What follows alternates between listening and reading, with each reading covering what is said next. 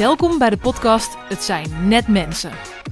Mijn naam is Jolande Vos en ik geef trainingen op het gebied van menselijke vaardigheden, zodat we onszelf en anderen beter begrijpen en daarmee effectiever worden in wat we doen. In de aflevering van vandaag gaan we het hebben over één van de zes competenties van emotionele intelligentie, namelijk zelfbewustzijn. Wat is zelfbewustzijn en hoe kun je het ontwikkelen? En als je tot het einde blijft, heb ik nog een lekker ontspannen oefening voor je. Ik heb er zin in en ik ben dankbaar dat je erbij bent. Let's go!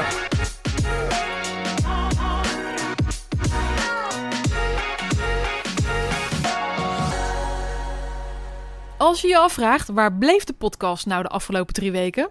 Ik heb heerlijk genoten van vakantie in eigen huis. Ik vind het soms heel moeilijk om stil te zitten. Dus de eerste dagen van de vakantie heb ik vooral klusjes gedaan in en om het huis. Heerlijk. En de laatste twee dagen van de vakantie waren zo ontspannen dat ik bijna vier seizoenen van Downton Abbey heb gebinged-watched. Wat een heerlijke serie is dat. Maar nu zit de vakantie erop en er is geen fijnere manier om te starten dan het opnemen van deze podcast over zelfbewustzijn. Dat is één van de zes competenties van emotionele intelligentie. En heb je nou de vorige podcast over emotionele intelligentie gemist? Luister dan zeker even terug voordat je aan deze begint. In die laatste podcast vertelde ik namelijk dat emotionele intelligentie een set is van competenties, zoals zelfbewustzijn, bewustzijn van anderen, authenticiteit, emotioneel redeneren, zelfmanagement en positieve invloed. En vandaag duiken we in zelfbewustzijn. Wat is zelfbewustzijn? En waarom is het belangrijk? En hoe kun je het ontwikkelen in jezelf? We duiken dus vandaag even met onze blik naar binnen. Laat ik beginnen met deze vraag te stellen. Hoe bewust ben jij in de afgelopen 24 uur geweest van je eigen emoties? En hoeveel emoties zou je kunnen benoemen die je in de afgelopen 24 uur hebt ervaren? Hoe specifieker je ze kunt labelen, hoe beter. Dus hoeveel emoties heb je ervaren in de afgelopen 24 uur? Het labelen van emoties betekent dat je de juiste taal geeft aan wat je voelt. Dus boosheid is bijvoorbeeld weer heel anders dan irritatie. En irritatie is weer anders dan teleurstelling. Dus als je terugkijkt naar de emoties die je in de afgelopen 24 uur hebt ervaren, hoeveel daarvan waren positief? En hoeveel daarvan waren negatief? Het is heel belangrijk om je bewust te zijn van je eigen emoties om een aantal redenen. Want als je namelijk niet bewust bent van je eigen emoties of ze niet goed kunt labelen, dan wordt het dus verdomd lastig om empathisch te zijn naar iemand anders. Hoe kun je namelijk iets doen met de emoties van een ander als je ze niet goed kunt herkennen bij jezelf? Dus stel nou dat jij jezelf zou omschrijven als onempathisch, en ik ken een paar mensen die dat van zichzelf zeggen, dan is de kans dus aanwezig dat je het lastig vindt ook om je eigen emoties te duiden en dat het daarom ook lastig is voor je om empathisch te zijn naar iemand anders. Nou, waarom het nog meer belangrijk is om eh, je emoties te kunnen duiden, omdat het ervaren van positieve emoties, en daarom is het belangrijk dat je in de gaten hebt welke positief zijn en welke negatief zijn, dat positieve emoties een verbredend en een bouwend effect hebben in je brein. Met andere woorden, als je meer positieve emoties ervaart dan negatieve, dan word je vaak creatiever in het oplossen van problemen. Sta je makkelijker open voor nieuwe ideeën? Ben je eerder geneigd om moeilijke dingen te proberen? Ben je eerder bereid om risico's te nemen? En heb je hogere dopaminewaarden? Dat is een uh, hormoon waar je je heel happy door voelt. En die zijn weer essentieel om te kunnen leren. En de impact van negatieve emoties is dat je denken eigenlijk vernauwd raakt. Hè? Dus ehm, dat je minder gemakkelijk gebeurtenissen kunt interpreteren. Dat je geneigd bent om reactief te reageren op situaties. Dus denk bijvoorbeeld aan fight of flight. Hè? Als je in die modus zit, is het heel moeilijk om, uh, om goed te kunnen reageren op een situatie. En logisch doordacht te reageren. Dus je gaat heel instinctief reageren op dingen. Um, maar de impact van het ervaren van negatieve emoties is bijvoorbeeld ook dat je minder mogelijkheden en oplossingen ziet. Dat je je minder betrokken ervaart, sneller getriggerd raakt en eigenlijk je algehele performance gewoon vermindert. Je prefrontale cortex, dat is de buitenste schil van je hersenen, dus de meest nieuwe zeg maar, die kan minder goed functioneren als je meer negatieve emoties ervaart. Dus als je niet bewust bent van hoe je op dagelijkse basis voelt, dan is de kans groot dat je belangrijke informatie mist en dus maar doorgaat in de waan van de dag. Dus je kunt emoties zien als belangrijke data. Ze vertellen ons iets over waar we behoefte aan hebben. Hoe je je voelt, dat beïnvloedt je gedachten. Dus emoties zijn zichtbaar in onze non-verbale communicatie en onze stem. En dat heeft weer impact op anderen. Dus je kunt jezelf bewustzijn ontwikkelen door bijvoorbeeld even te pauzeren en te reflecteren op wat je voelt en wat je denkt en wat je doet en wat de impact daarvan is op anderen. En door daar meer stil bij te staan, leer je ook veel meer over je eigen normen en je eigen waarden en je overtuigingen. Dus je leert eigenlijk al voelende jezelf beter kennen. Mensen met een hoog zelfbewustzijn, die zijn zich bewust van de rol die hun emoties hebben op hun vermogen om beslissingen te maken, op hun gedrag en op hun functioneren. Dus als je zelfbewust bent, dan ben je in contact met de impact die je emoties hebben op je denken, je gedrag en je functioneren. Je kunt er namelijk naar handelen en er invloed op uitoefenen.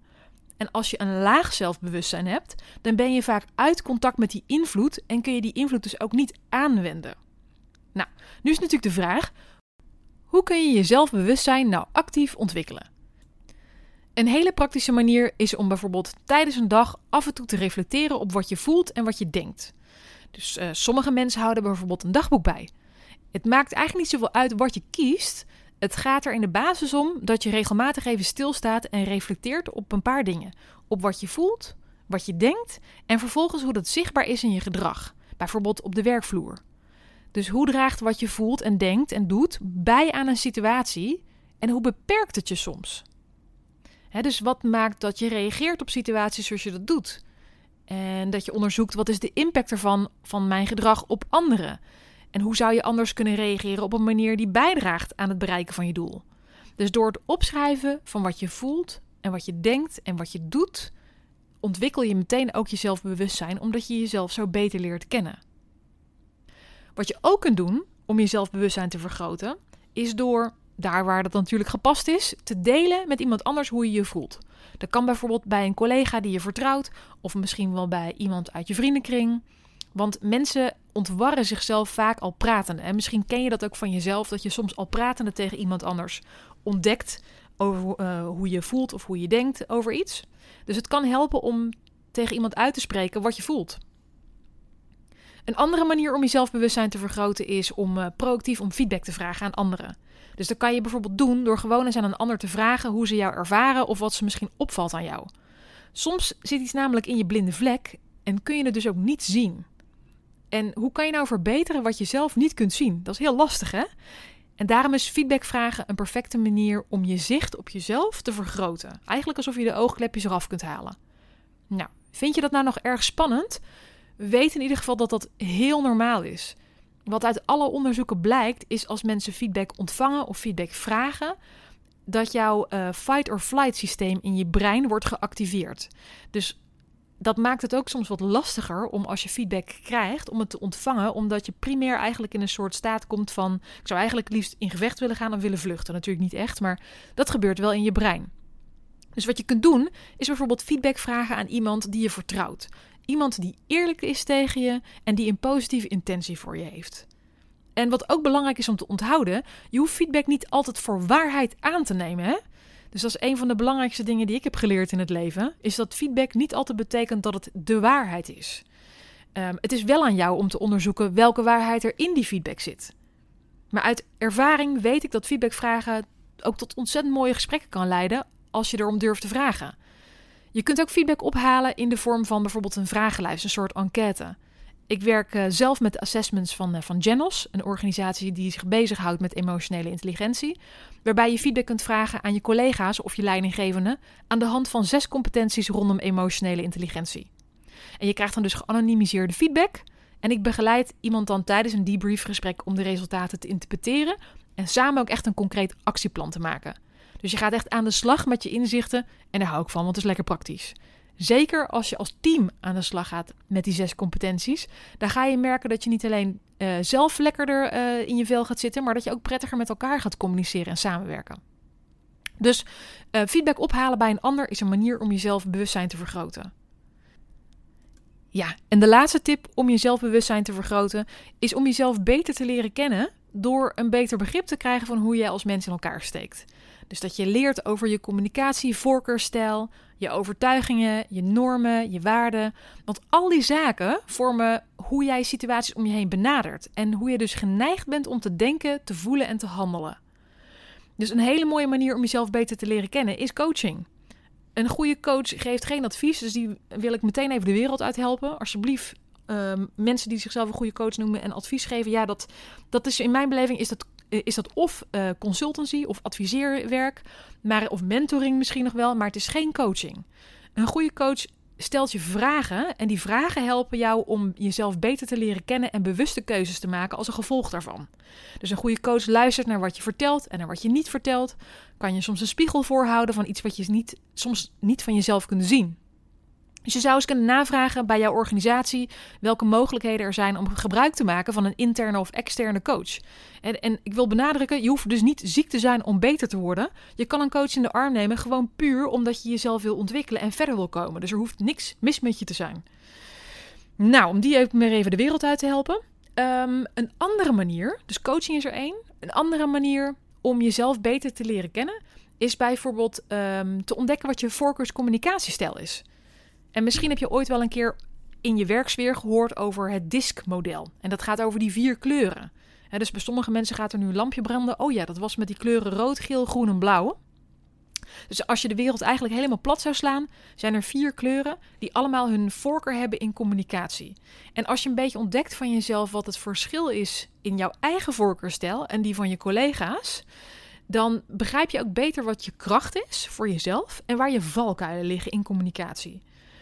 Dus dat diskmodel geeft je inzicht in je eigen stijl. En je schrijft het ook echt als D-I-S-C. En het komt voort uit de afkortingen voor de vier verschillende kleuren, namelijk dominant, influence, stable en consensus.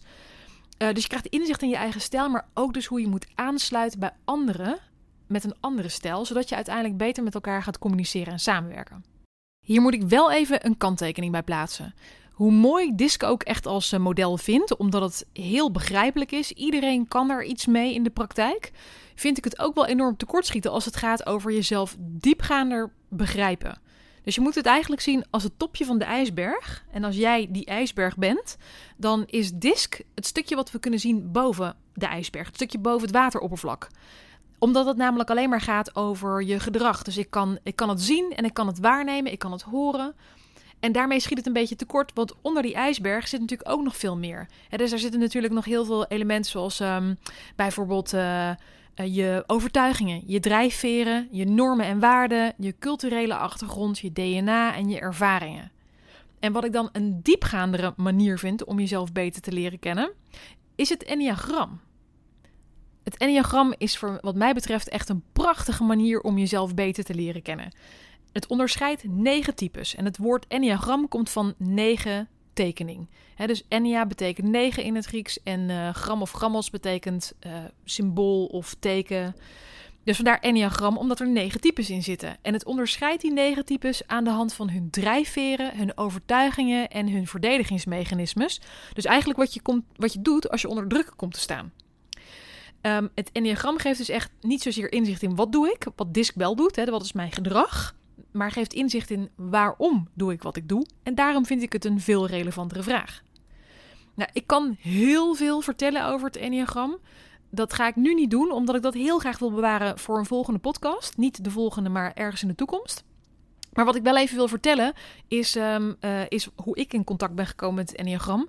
Dat is namelijk in 2014 geweest en ik ben sindsdien enorm fan. En waarom ik fan ben, is omdat ik mezelf veel beter begrijp en veel meer rust heb gekregen in de wetenschap dat A. er meer mensen rondlopen die een beetje op mij lijken. En B. dat ik de wereld waarneem door die bril van dat enneagramtype. En dus ook veel beter begrijp waarom ik doe wat ik doe. Nou, voor iedereen die zegt heel terecht: ik hou er niet van om in een hokje gestopt te worden. Er is een hele mooie quote over het enneagram die ik heel passend vind. The enneagram doesn't put you in a box. It shows you the box you were already in and the way out. Dus door inzicht te krijgen in je drijfveren, dat is wat het Enneagram doet, word je bewuster van jezelf en dus heb je de mogelijkheid om anders te handelen. En dat is de weg naar vrijheid. Dus mocht je meer inzicht willen krijgen in jouw Enneagram-type, neem dan gerust contact met me op en dan kunnen we altijd een Enneagram-analyse plannen. Maar voor nu hou ik even op over het Enneagram, want ik vind dat zo'n mooie tool dat ik erover bezig kan blijven. En ik ga daar in een latere podcast dieper op in. Wat ik dus wilde zeggen is, het Enneagram is wel een hele goede tool om jezelf veel beter te leren kennen. Nou, je hoort het al, er zijn dus heel veel verschillende manieren om jezelf al voelende beter te leren kennen en daarmee je zelfbewustzijn te vergroten. Nou hebben we het natuurlijk veel gehad over het vergroten en het ontwikkelen van je zelfbewustzijn als één van de competenties van emotionele intelligentie. Maar ik hou er altijd wel van om gewoon lekker praktisch aan de slag te gaan. Dus ik heb een hele ontspannen oefening voor je. Doe je even met me mee? Ik zou wel even het advies geven: zit je in de auto, hou dan voor deze oefening alsjeblieft je ogen open en je handen aan het stuur. En zo niet, dan wil ik je vragen of je nu even je ogen dicht doet. Deze oefening is bedoeld om je te leren naar binnen te kijken naar jezelf. Hoe vaker je het doet, hoe makkelijker en duidelijker het wordt. Als je dat nog niet gedaan hebt, sluit dan nu je ogen. Breng je aandacht naar je adem.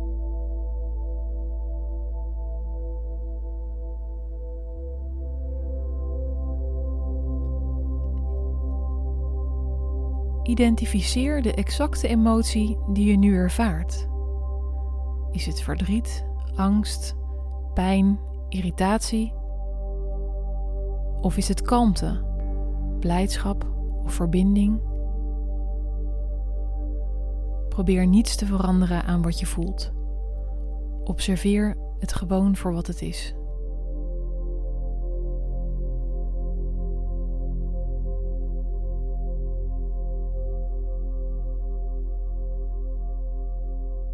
Terwijl je deze emotie ervaart, observeer eens waar je gedachten zijn. Zijn je gedachten in het verleden of in de toekomst of in het nu? En blijf met je aandacht naar binnen, naar wat je voelt, zonder oordeel.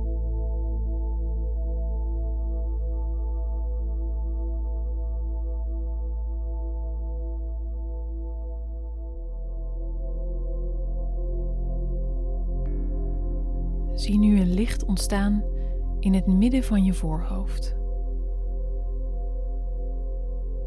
En zie dat licht langzaam bewegen van het midden van je voorhoofd naar het midden van je brein.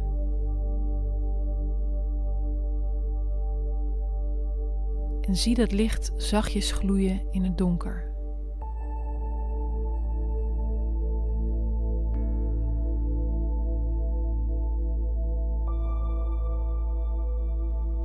Breng een zachte glimlach op je gezicht.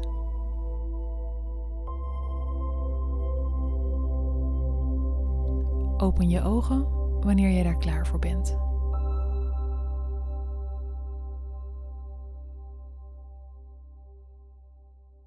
Ik weet niet hoe dat was voor jou, maar ik voel me weer opgeladen. En ik ben best wel nieuwsgierig. Wat heb je in deze oefening ontdekt over jezelf?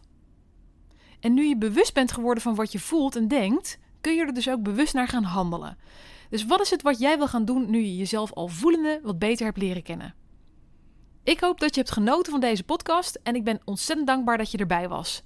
In de volgende aflevering duiken we in de tweede competentie van emotionele intelligentie, namelijk empathie. Ben jij er volgende week weer bij? Tot volgende keer en uh, hou je soepel. See you next time.